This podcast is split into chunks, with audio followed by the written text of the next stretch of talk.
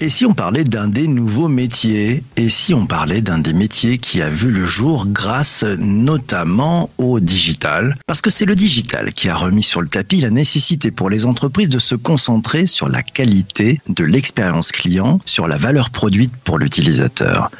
Le métier dont nous allons parler, le métier de CSM, le métier de Customer Success Manager.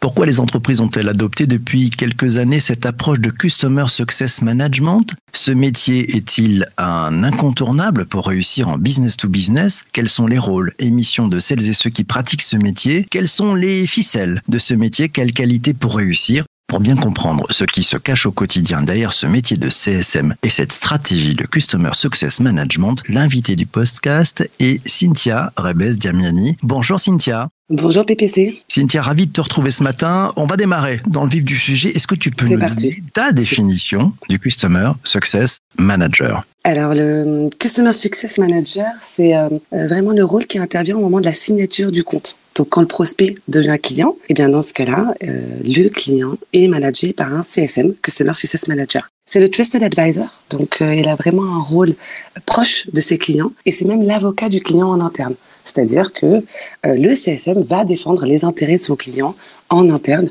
pour pouvoir l'accompagner au mieux. Donc le rôle pour moi du CSM, c'est avant tout la fidélisation de ses comptes clients de son portefeuille de compte client. C'est ce qu'on pourrait appeler un, éleveur. Alors on dit il y a des chasseurs d'un point de vue commercial. Là, il y a un éleveur. C'est-à-dire que le but du CSM, c'est de faire en sorte que son client réussisse, si j'ai tout compris. Exactement. Et c'est pour ça qu'on se pose souvent la question entre account exécutif, customer success, quel est le rôle de chacun? Et selon moi, le customer success, c'est l'éleveur, bien entendu, avec la détection, on reviendra certainement dessus, mais des opportunités d'upsell ou de cross-sell. Mais pour autant, tout le côté business et financier, selon moi, ne devrait pas rentrer en compte pour le CSM. Alors, est-ce que tu peux nous brosser les quelques enjeux ou les enjeux majeurs euh, que l'on rencontre quand on exerce ce métier de Customer Success Manager? C'est un métier qui reste assez récent, quoique, on n'arrête pas de dire ça, ça fait un moment maintenant. Donc je sais qu'il se dessine plus ou moins de la même manière partout, euh, mais pour autant, chaque entreprise va peut-être tirer hein, sur certains enjeux, certaines ficelles. Donc selon moi, encore une fois, hein, l'enjeu principal, c'est la fidélisation des comptes. C'est le plus important. Ok, c'est la proactivité pour maintenir ces comptes et pour les accompagner au mieux. Ensuite, il y a aussi la détection des opportunités d'upsell et de cross-sell qui va rentrer en compte mais encore une fois, c'est de la détection. Et c'est la compte exécutif, euh, le CAM, qu'importe le nom qu'on va lui donner, mais en tout cas le commercial, qui va closer la vente, parce qu'il s'agit là d'une vente, hein, euh, quand on fait de l'upsell ou du cross-sell. Et puis, il y a l'aspect effectivement de, de créer une relation de confiance avec ses comptes clients euh, et de les accompagner au mieux, hein, le jour au jour, dans l'usage de la solution, dans la mise en place des actions quant à la prise en main. Donc ça va dans tout le cycle hein, de vie du client. Ça veut dire que le cycle de vie, tu as l'onboarding, tu as la phase de, de maturité, tu as la phase de renouvellement. Et donc nous, on va accompagner vraiment le client sur tout le long de ce cycle de vie client en espérant, en tout cas il le faut, que ce cycle continue hein, encore des années, donc jusqu'au renouvellement. Quel est le, le, le plus grand challenge que tu rencontres en tant que Customer Success Manager? Alors, les challenges, écoute, il y en a, il y en a beaucoup au jour le jour parce que je, je trouve que c'est un métier. Il n'y a, a, pas encore eu d'école à proprement parler. Donc, il faut que tu sois technique, il faut que tu sois commercial, il faut que tu sois très bonne en relation avec les clients. Il faut, il faut, et au final, tu touches un peu à, à pas mal de, de, de métiers hein, et de qualités qui sont pas toujours évidentes.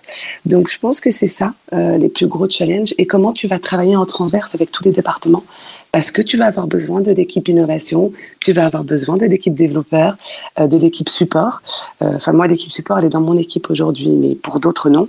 Donc, je pense que c'est vraiment cet aspect-là de je touche à tout et je dois comprendre pour être légitime avec mon client tout ce qui se passe sans rentrer trop dans le détail parfois. Donc, par exemple, tu ne peux pas ne pas savoir ce qui se passe au support auprès de ton client et lui parler comme si de rien n'était. Pour autant, certains sujets sont très techniques et c'est pas ce qu'on te demande. Tu dois pas non plus rentrer complètement dans la technicité. De toute façon, souvent, c'est pas la même cible en face. Hein. Donc, c'est ce qui est challengeant et c'est ce qui est, mais, mais c'est l'éclate. c'est ce qui rend les choses challengeantes et intéressantes selon moi. De l'entreprise, tu as, le badge magique, tu es la voix du client. Ça, permet de, faciliter les choses. Tes collègues te répondent plus vite ou, ça reste toujours euh, des, sujets un peu complexes parce qu'ils ont peut-être d'autres priorités? Euh, Non, on est réellement customer-centric. Et je sais que beaucoup d'entreprises le disent et peut-être le vivent moins, je ne sais pas. En tout cas, ce sera un jugement de ma part. Je n'en sais rien, mais chez nous, on l'est réellement.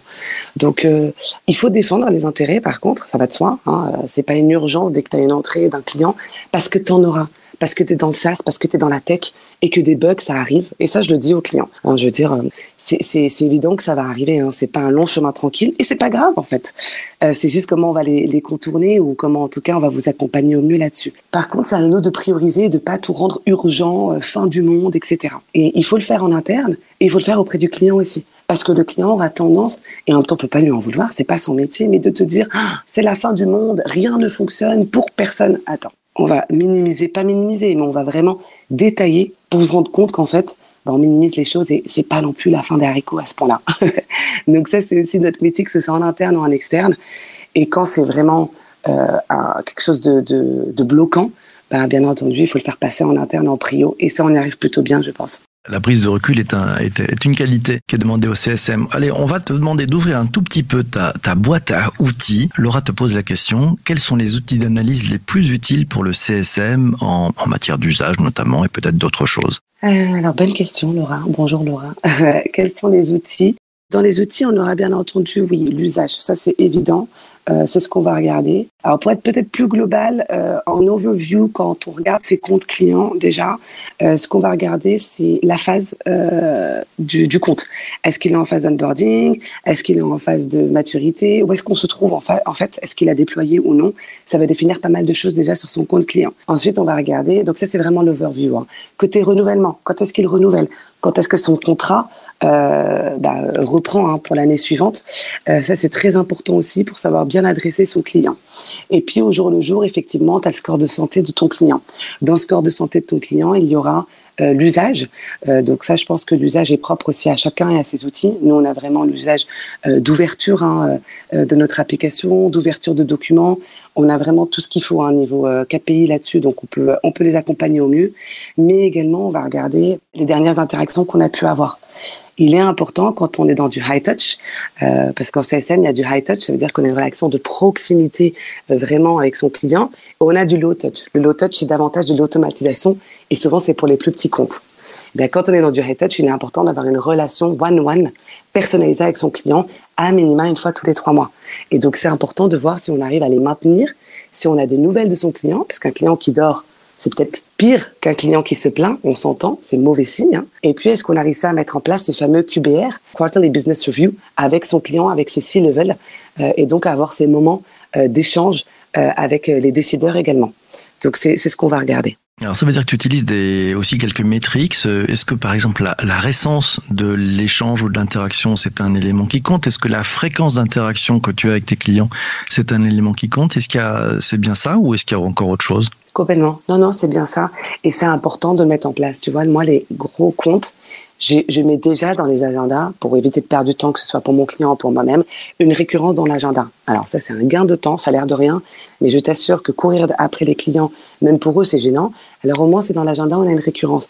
C'est important de le garder. Et on a beau se dire, si on n'a rien à se dire, on annule. Euh, parce que voilà, parfois, c'est toutes les trois semaines, par exemple, on trouve toujours quelque chose et ça crée vraiment une relation de confiance euh, et transparente entre nous. Et ça, je pense par ailleurs que c'est vraiment la clé. C'est l'honnêteté dans sa relation et l'empathie client qu'on peut avoir. Je disais en, introduction de ce podcast, je me posais la question, est-ce que ce nouveau métier est devenu un incontournable pour réussir en business to business? Quel est ton point de vue? Moi, je vais certainement te dire, bien sûr que oui. et non, en dehors du fait que je le fais et que je l'adore et que je suis passionnée par ce métier, oui, je le pense réellement. Euh, parce que c'est ce que je te disais, en fait, c'est ton positionnement qui n'est pas le même.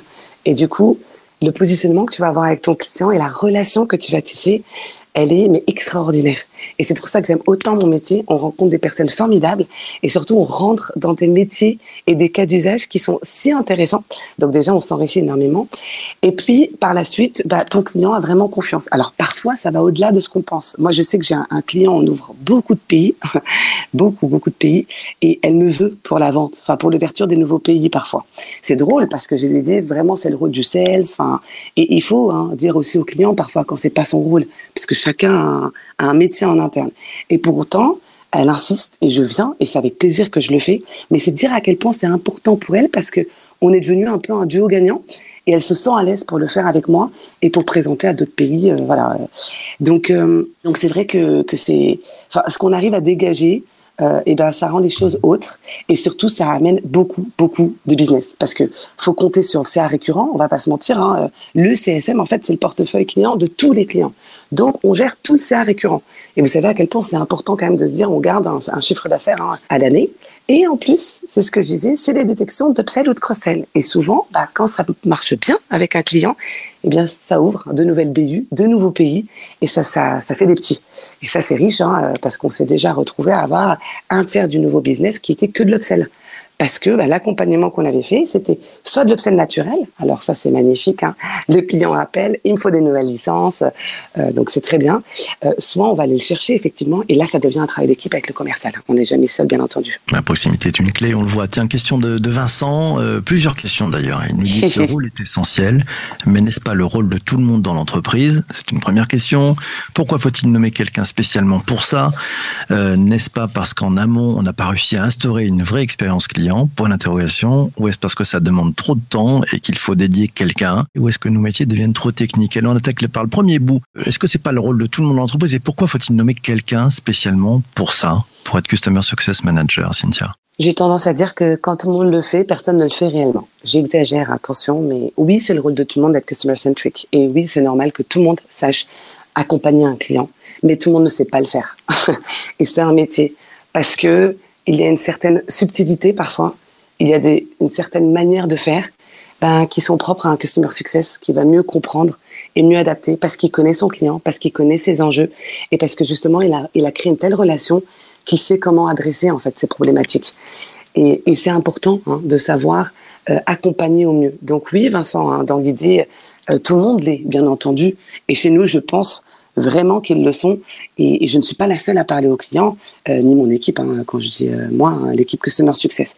Mais pour autant, non, je pense qu'il faut vraiment un pôle dédié parce que c'est tout autre chose et c'est tout un métier. Et, euh, et c'est pas que du relationnel. Je mets beaucoup là-dessus parce que le relationnel fait beaucoup. Et crois-moi, quand tu te retrouves dans des situations vraiment euh, embarrassantes avec ton client, eh ben, tu es bien content d'avoir noué une forte relation de confiance parce que ça passera bien, mieux en tout cas. mais il n'y a pas que ça. Jean-Emmanuel qui, est, là nous dit eh, c'est quoi l'upsell? Euh, Beaucoup de vocabulaire tech. Est-ce que vous pouvez développer? Est-ce que tu peux nous expliquer? Oui, je suis navrée. C'est vrai qu'on a l'habitude hein, d'employer nos, nos, propres termes. Alors l'upsell, c'est euh, c'est quand on va faire une vente supplémentaire euh, sur euh, ce qu'on utilise déjà. Donc par exemple, pardon, on va, je vais donner un exemple. Aujourd'hui, on travaille, on vend des licences. Et ben l'upsell, ça va être l'ouverture de nouvelles licences. Donc c'est des ventes additionnelles en fait. C'est ça. Merci beaucoup. En tout cas, merci Jean-Emmanuel d'avoir levé la main en disant hey, eh, ça jargonne. Il a raison. Euh, c'est plus, ça va plus simple, c'est vrai. C'est faire une vente euh, supplémentaire. Autre question, moi ce que j'ai compris, Cynthia, finalement, c'est que un des enjeux maximum hein, du, du Customer Success Manager, c'est pas tant l'achat, parce que l'achat il a déjà eu lieu, c'est l'usage en fait. Exactement. C'est l'usage et c'est bien l'adresser. C'est pas toujours évident, tu vois.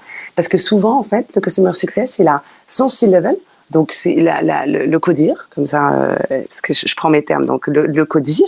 Et puis, il va avoir son euh, chef de projet ou son administrateur, qu'importe le terme, mais ça veut dire la personne de référence hein, côté client. Et puis cette personne-là, elle va administrer, elle va vraiment aider, mais pour autant, euh, c'est pas toujours hein, l'utilisateur final. Et donc c'est pas facile hein, parce que à travers cette personne-là, on doit toucher les utilisateurs finaux. Et vous me direz, bah, pourquoi tu touches pas les utilisateurs finaux depuis le début? Bah, Parce que tu peux pas adresser plus de 15 000 personnes euh, ou 20 000. Ou... Voilà, c'est un nombre assez impressionnant. Donc il faut trouver son, son champion, hein, euh, c'est des termes qu'on utilise aussi. Il faut trouver vraiment son chef de projet, savoir qui sont référents chez le client, avec son chef de, projet, trouver des champions dans les utilisateurs, mais on peut pas adresser toujours les utilisateurs finaux. Donc c'est pas toujours facile effectivement eh ben, d'adresser tout le monde. Et pourquoi je suis arrivée à ça? Excuse-moi, je suis arrivée à ça surtout pour te dire que c'est l'usage, mais qu'au final, si tout se passe bien avec ton chef de projet, tu peux te dire bah tout va bien. Hein Moi j'ai une très bonne relation, euh, on échange souvent, euh, tout se passe très bien. Oui, mais si les utilisateurs finaux ils n'utilisent pas bien ta solution, eh ben tu sais très bien que bah, le, le, le churn, enfin, c'est-à-dire la perte de ton client est peut-être à venir. Faut être vigilant. Tiens, allez, on va rentrer un peu dans les, dans les aspects un peu caillasse, brousouf et pépette. Laura nous pose la question et te pose la question. Est-ce que les CSM doivent être incentivés comme un commercial sur euh, l'upsell ou sur les, les ventes croisées, le cross-sell? Et si oui, est-ce que ça ne travestit pas l'objectivité pour défendre le client? Eh bien si, et euh, moi je me suis battue euh, une fois à ce sujet d'ailleurs, c'est marrant.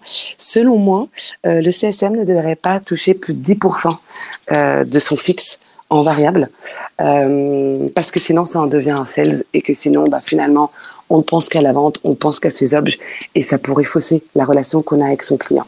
Donc aujourd'hui par exemple chez nous, le CSM va pouvoir avoir un variable mais qui est vraiment sur le churn. Donc sur le churn, mais le churn net, donc ça veut dire quoi? Je perds euh, 100 euros, je, donne un chiffre simple, de, de, de MRR, euh, monthly recurrent revenue, donc euh, le revenu mensuel de 100 euros, je vais chercher 100 euros avec le sales, donc en upsell. Et donc, ça va venir compenser, hein, pour faire euh, court. Donc, euh, donc c'est bien parce que ça crée aussi du travail d'équipe et c'était tout le but. Ça veut dire que moi, en tant que CSM, j'ai un portefeuille client, je dois à minima le maintenir c'est encore mieux de faire grossir, ça va de soi, mais je dois à minimum maintenir et ne pas perdre de chiffre d'affaires.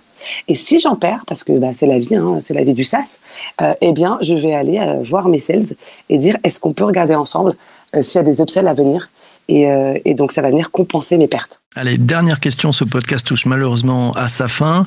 C'est la question de Geoffroy. Il te demande, au sein d'une organisation, la fonction de Customer Success Manager ne déshabille pas un peu le Key Account Manager, le Sales Manager et les autres acteurs qui sont payés à foisonner et à suivre la relation client? Mais ça dépend comment on le met en place. Euh, moi, quand je suis arrivée il y a cinq ans, euh, j'ai voulu trouver ma place. Donc effectivement, je suis un peu allée dans ce sens-là. C'est-à-dire que les sales m'ont présenté les clients et merci parce qu'ils les connaissaient bien, hein, ils étaient riches de, connaissances.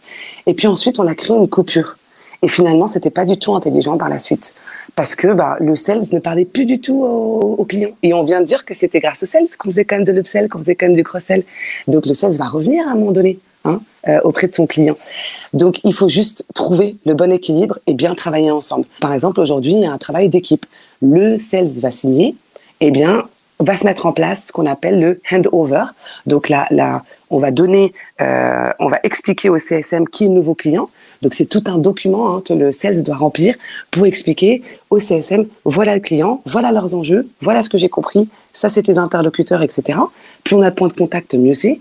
Et ensuite le kick-off est mis en place par le sales. Et c'est là que le CSM va reprendre la main. Mais le kick-off avec le client, c'est le sales. Donc c'est-à-dire que c'est un vrai travail d'équipe. Et par la suite, plus le commercial connaîtra bien son compte, meilleur il sera pour la vente. Et il arrivera moins comme euh, euh, voilà euh, quelqu'un d'externe hein, qui arrive juste pour signer un devis. Non, il y aura une vraie relation. Et pendant les QBR, c'est important que le sales soit là. Donc non, en fait, le tout, c'est de bien travailler ensemble. Et je pense qu'on a besoin l'un de l'autre. Hein, euh, donc, euh, donc c'est un bon mariage. c'est un bon mariage. C'est sympa les bons mariages. C'est super. Merci Cynthia. On a bien compris ce que c'est ce métier de Customer Success Manager et, on a nul doute qu'il va se développer de, de, plus en plus euh, en France. Merci à toi pour euh, bah, ce témoignage, ce vécu, ce partage aussi d'expérience sur euh, l'un de ces nouveaux métiers qui est passionnant d'ailleurs, hein, c'est bien, qui est vraiment on sent en toi l'amour du client, euh, l'envie de progresser et de, le faire en sorte que qu'il réussisse. Merci aussi à toi d'avoir écouté cet épisode du podcast euh, jusqu'ici. Un vrai bonheur. Euh, on se retrouve demain matin à 7h30. On va parler du live shopping. Ouais, qu'est-ce que ça change pour le e-commerce? Tu connais, ouais, ce live shopping, c'est la grande tendance du moment dans le secteur du commerce c'est l'enfant du live streaming et du télé-shopping. Demain matin, on en parlera avec Sébastien Badeau c'est le managing director France et le directeur aussi international de tout ce qui est luxe et mode du groupe Alibaba. Rien que ça, il sera là demain matin avec nous en direct. Merci à vous tous, portez-vous bien et surtout, surtout, surtout, ne lâchez rien. À ciao, ciao, ciao.